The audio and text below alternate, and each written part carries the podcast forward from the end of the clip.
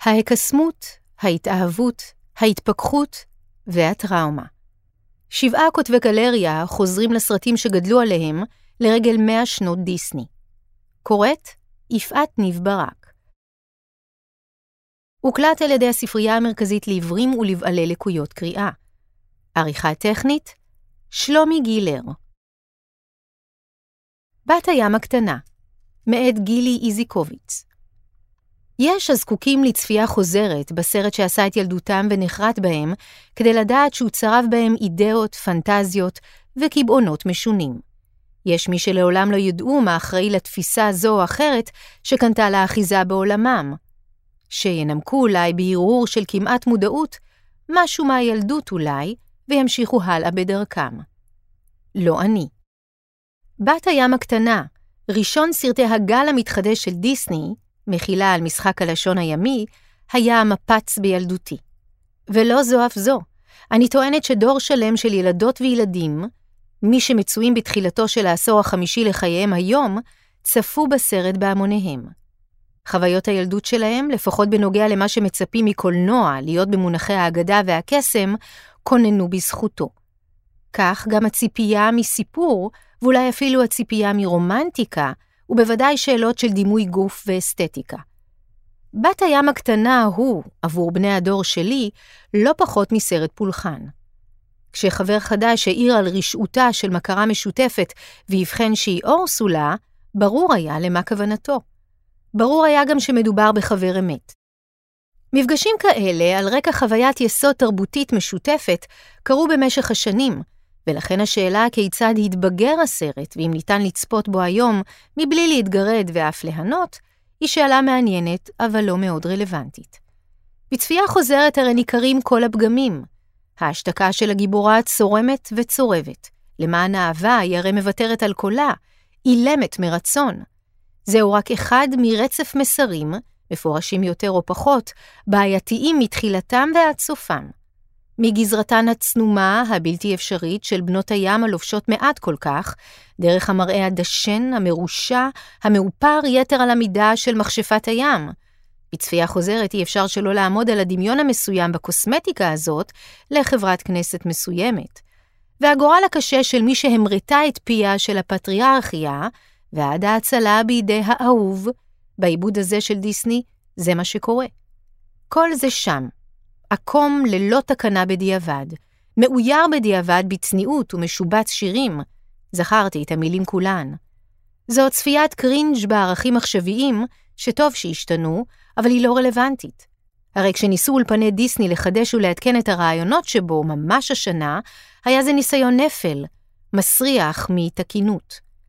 אולי זה הדין כשמתעסקים יותר מדי ביצורי הים. בהחלט אפשר להמשיך ולהוקיר מנה שהוגשה ב-1989, מבלי לנסות לאכול אותה שוב. רובין הוד, מאת פבלו אוטין. כשהייתי ילד בארגנטינה, בתחילת שנות ה-80, הייתה לנו בבית מקרנת 8 מילימטר, שבזכותה למדתי בגיל מאוד צעיר להשחיל את גלגלי הצלולויד ולהקרין לעצמי סרטים על הקיר. הגלגלים שהיו בבית כללו כל אחד כעשר דקות מתוך קלאסיקות שונות של דיסני, וגם כמה סרטים של לורל והרדי. כך צפיתי למיטב זיכרוני בכמה רגעים מתוך רובין הוד, הגרסה של דיסני לגיבור האנגלי העממי שיצאה ב-1973. אמנם ראיתי מאז את הסרט במלואו, אבל סצנת שוד הכרכרה וזו של תחרות הכלייה למטרה היו שתי הסצנות היחידות שראיתי שוב ושוב בהתרגשות. שנות ה-70 היו תקופה מאוד חלשה לדיסני, ורובין הוד נותר גם היום, בצפייה חוזרת, סרט בעייתי. מבדר במידה, אך לא מספיק קולח. השירים לא מרוממים, העלילה הטריוויאלית והדמויות והתנועה שלהן הן חיקוי של תוצרים קודמים של דיסני. את הדמויות של דיסני מאותה התקופה עיצב האנימטור קן אנדרסון, שכנראה לא היה אכפת לו למחזר חומרים. עם זאת, שלושה דברים שרדו טוב במהלך הזמן. הראשון הוא סצנות הפעולה שבהן רובין וחבריו נלחמים בחיילי המלך. כולן כיפיות, והן למעשה מה שריגש אותי בעיקר בתור ילד.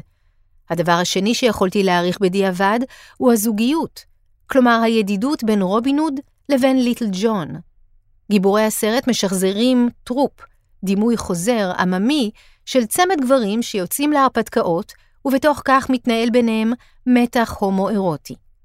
הדימוי מוכר מסרטי אקשן ומערבוני ספגטי, כמו אלה של טריניטי ובמבינו.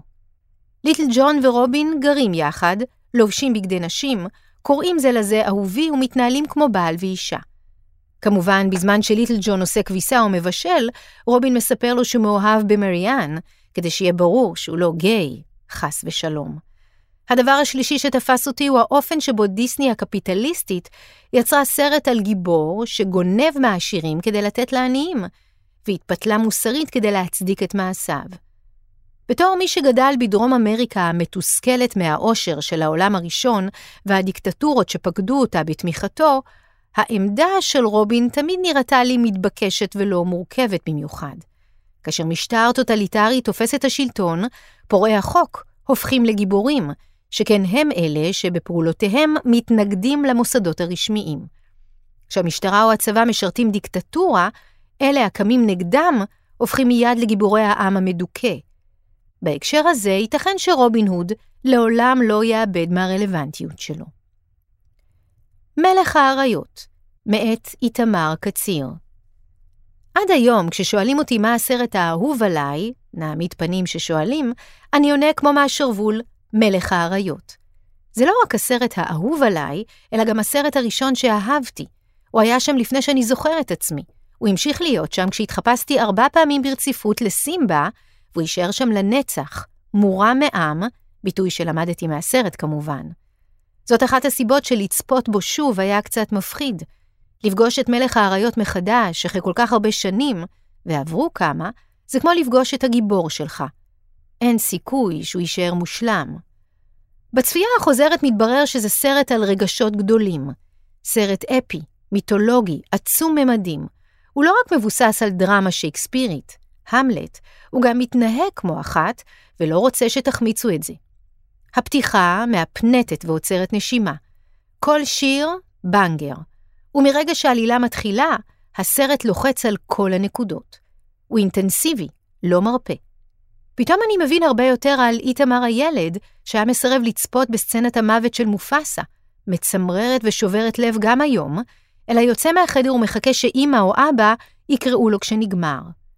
לא ייאמן שכל הדרמה הזאת נדחסת לפחות מ-90 דקות, כשהיום יש סרטים בני שלוש שעות שלא מתקרבים לפלומות הרעמה של זה. צריך לומר שמלך האריות כנראה לא היה עובר היום בכל מיני בחינות. האלט-רייט היה זועם על הייצוג של משפחה אלטרנטיבית. טימון ופומבה הם לכל הפחות אבא ואבא. ומנגד השמאל היה תוקף אותו על כך שהצבועים הרשעים הם ייצוג של שחורים מהגטו, מה שבאמת נכון ובעייתי, ועל כך שהוא אנטי-פמיניסטי, כי הדמויות הנשיות בו הן בנות משפחה או מושא אהבה, או גם וגם, כנראה במקרה של נאלה. וכולן כפופות למלך הפטריארך. ובכלל, אילו סרטי ילדים מתעסקים היום בעוצמות כאלה ובישירות כזאת בנושאים כמו רצח, ירושה, יצרים ואופל אינרנטי? איפה ישנם עוד נבלים כמו סקאר, רוע מוחלט עם מאפיינים פשיסטיים, שהם הרבה יותר טרגדיה מקומדיה? באקלים של היום יש תחושה שעדיף לגונן על ילדים מפני מציאות כזאת, שעדיף לא להראות, ואז זה כאילו לא קיים. זו כמובן טעות. מלך האריות מציג אמת אוניברסלית, שהחיים כואבים וקשים וגם יפים ומשמחים, ושרוע קיים, אבל אפשר וצריך להתגבר עליו, להסתכל לו בעיניים, לבחור להיות סימבה, או טימון ופומבה, גם זה בסדר. היפהפייה והיחפן, מאת משה צור גלוזמן. אני לא זוכרת מתי בדיוק הייתה הפעם הראשונה שראיתי את היפהפייה והיחפן באחד מבתי הקולנוע השוקקים של ירושלים בשנות ה-80. אני כן זוכרת שהוא הקסים אותי לגמרי. ליידי היפה והעדינה, היחפן, ההרפתקן והשרמנטי, וכמובן הסצנה האיקונית עם הספגטי. כל אלה שבו את ליבי הילדותי. כשהודעתי לבני הצעיר שאנחנו עומדים לצפות בסרט, הוא שאל, מה זה יחפן? ניסיתי כמה הגדרות עד שהתייצבתי על מורד מבחינה כלכלית, אנטי-ממסדי. כנראה שזה היה מעורפל מדי, כי כמה שעות אחר כך הוא שאל אותי שוב, מה פירוש המילה? בצר לי, חזרתי על אותן הגדרות בדיוק, והבהרתי שאחרי שיראה את הסרט, יבין.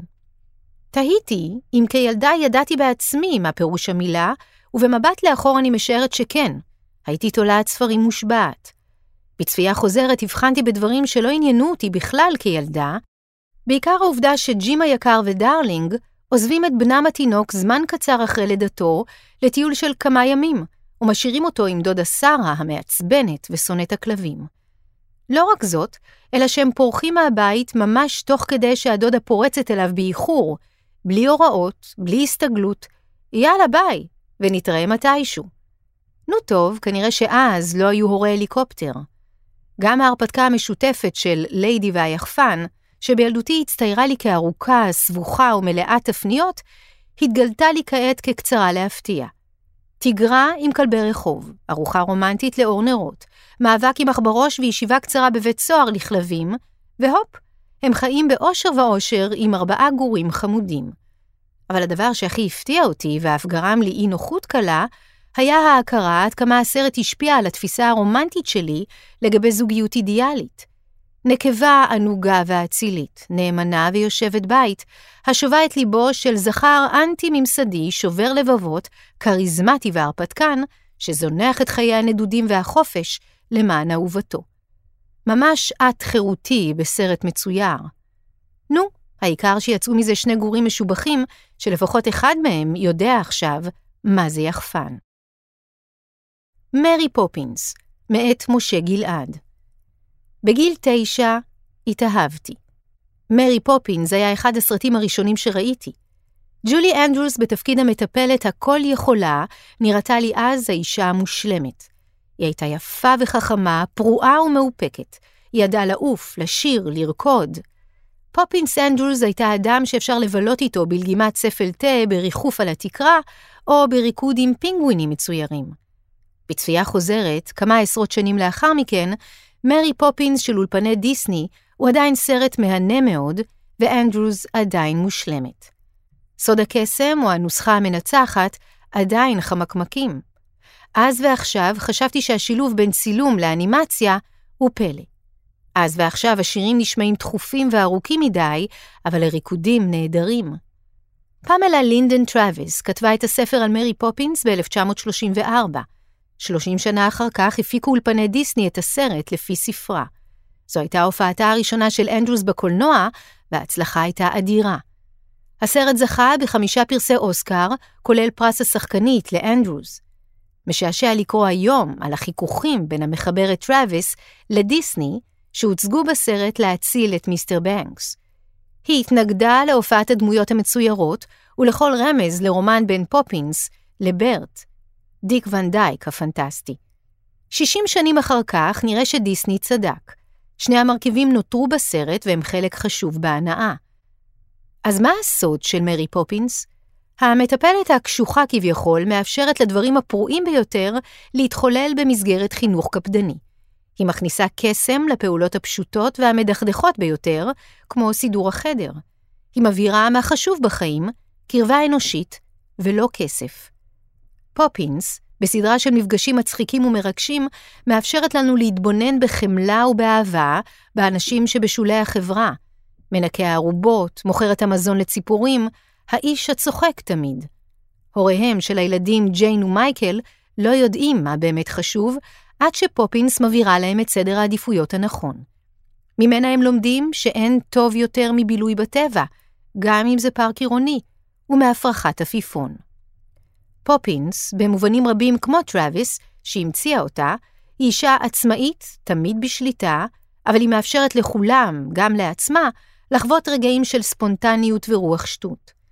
אפשר לאלתר, אבל חשוב גם לדעת מתי הגיעה השעה לחזור הביתה.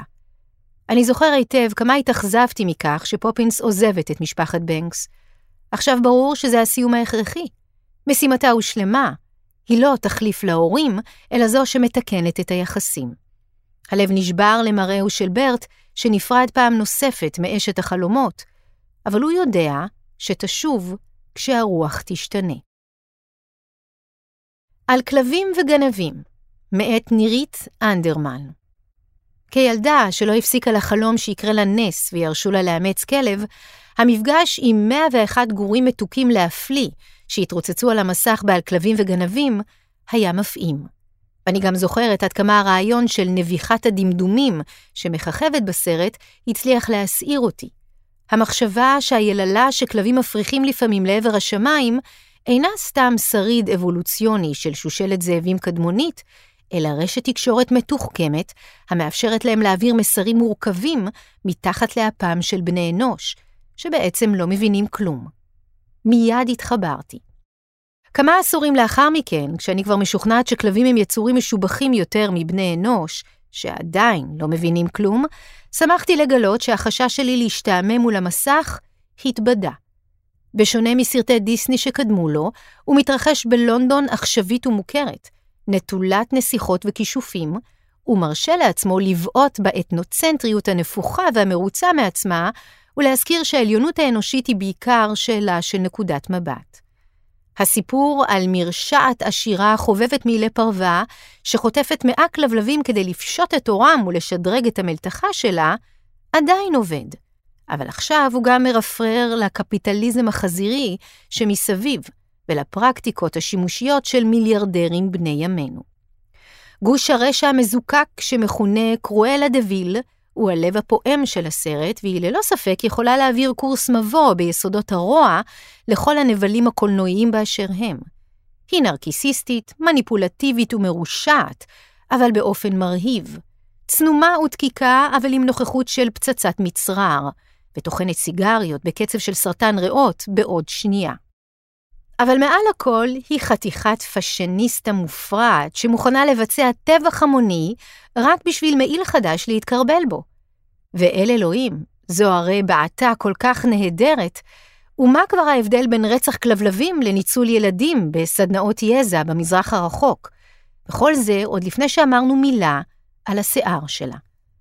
מצד שני, הדומיננטיות הרעילה שלה רק מדגישה את חוסר האונים והאנמיות של יתר הדמויות הנשיות בסרט, אל מול הפעלתנות והתושייה של הגברים שלצידן.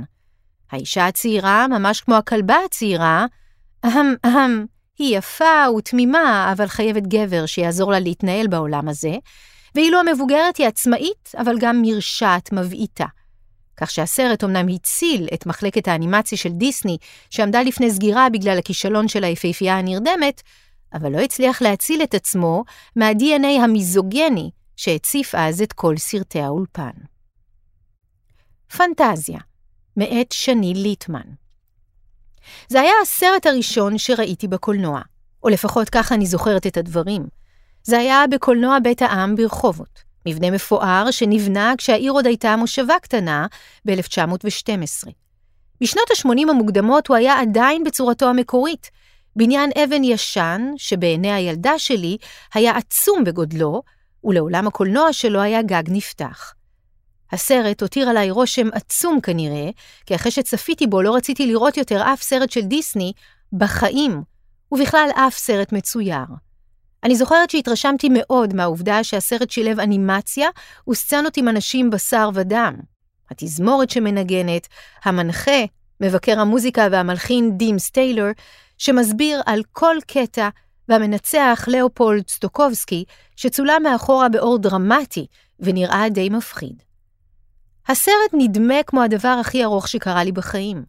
הקטע שנחת בזיכרוני יותר מכל הוא סרטון האימה האולטימטיבי המבוסס על פואמה של גתה. לא ידעתי את זה כשהייתי בת שש, שבו מיקי מאוס הוא בעצם שוליה של קוסם רשע שמעביד אותו בפרך בסחיבת דלאי מים. כשהקוסם הולך לנוח, מיקי מנסה לעשות כישוף בעצמו, והופך מטאטא דומם לשוליה שלו. מיקי נרדם, והמטאטא ממשיך להביא מים עד שהארמון כולו מוצף, ואתם מכירים את ההמשך. מיקי מנסה להרוג את המטאטא עם גרזן, שובר אותו להמון כפיסי עץ שהופכים מיד למטאטים יעילים בעצמם, וממשיכים להביא מים מהבאר לצלילי המוזיקה שהלחין פול דיקה. סיוט. הייתי כל כך מבוהלת עד שאילצתי את ההורים שלי לצאת באמצע. בצפייה חוזרת, חשבתי כמה זה משונה שזה הסרט השלישי באורך מלא שהפיקו אולפני דיסני, אחרי שלגיה ופינוקיו. פנטזיה הוקרן לראשונה בניו יורק בעיצומה של מלחמת העולם השנייה, בנובמבר 1940. אחרי שני סרטי אנימציה נרטיביים, פתאום סרט שהוא בעצם אסופה של סרטים קצרים, חלקם מופשטים לגמרי. לא במקרה, בסוף שנות ה-60, כאשר הופץ מחדש, הוא הפך לסרט קאלט בעיני חובבי סמים פסיכדליים, שמבוססים על יצירות מוזיקה קלאסיות ידועות. לא ממש סרט שמיועד לילדים. הקטע שהפחיד אותי כל כך, שוליית הקוסם, כך גיליתי, הוא בכלל לא החלק הכי מפחיד בסרט. בגלל שלא נשארנו עד הסוף, לא ידעתי שהחלק הגרוע באמת עוד לפניי. המוזיקה הכמעט צבאית של צלילי המטטים עולים ויורדים במדרגות עוד מתנגנת באוזניי, בכל פעם שקורה משהו מטורף או חסר תוחלת. אבל עכשיו גיליתי שבסוף הקוסם מתעורר, מבטל את הכישוף המרושל של מיקי מאוס ובועט אותו חזרה לעבודה. מיקי אפילו מחייך חיוך קטן, כי הסמכות והסדר שבו על כנם. אפשר לייחס לפרק שוליית הקוסם משמעויות רבות סביב התקופה שבה הוקרן, מצעדי הצבא הנאצי ברחובות ברלין, שנראו כמו פלוגות של מטטים נחושים, והמלחמה העולמית. אבל הסרטון הזה נוצר שנתיים לפני פרוץ המלחמה, ב-1937, ומטרתו העיקרית הייתה להחזיר את מיקי מאוס למרכז העניינים, כשהסרטים הקצרים שבהם כיכב עניינו פחות את הצופים. דיסני רצה לתת למיקי הוותיק שלו תפקיד שיוכל לנגוס בו, משהו מורכב שיזכיר שאחרי הכל הוא שחקן עם אופי. לכן הוא גם הדמות המוכרת היחידה שמופיעה בפנטזיה, בין היפופוטמים רוקדים וערימה של דינוזאורים אנונימיים. הפרק האחרון בפנטזיה, לעומת זאת, כבר בהכרח התייחס לרגע ההיסטורי שבתוכו נוצר. בצפייה החוזרת הבנתי שהוא זה שמכיל את האימה האמיתית. הפרק האחרון נפתח בלילה על הר קרח של המלחין הרוסי מודסט מוסורסקי, ובו צבא של שלדים יוצאים מקברותיהם ומרחפים אל עבר ההר, שבפסגתו נמצא השטן, לחגיגה משגעת. אפשר רק לדמיין מה חשו הצופים בקטע הזה, בזמן שהיטלר איים לכבוש את העולם. כדי לתת בכל זאת אופק, בסופו של הלילה מפציע השחר לצלילי אבה מריה של שוברט, שאמור לסמל את ניצחון החיים והתקווה על הייאוש והמוות. כפי שמסביר האימפרסריו טיילור בסרט, או במילים אחרות, שאלוהים יעזור לנו. לא שאלתי את ההורים שלי אם אני זוכרת נכון, אם באמת ראיתי את הסרט בגיל 6 בקולנוע בית העם, אם נבהלתי ואם יצאנו באמצע. בוויקיפדיה כתוב שהוקרן לראשונה בישראל ב-1991, בגרסה מדובבת לעברית של שפריר הזכאי, ואז כבר הייתי בת 15. אז אולי גם הזיכרון הזה הוא בעצם פנטזיה.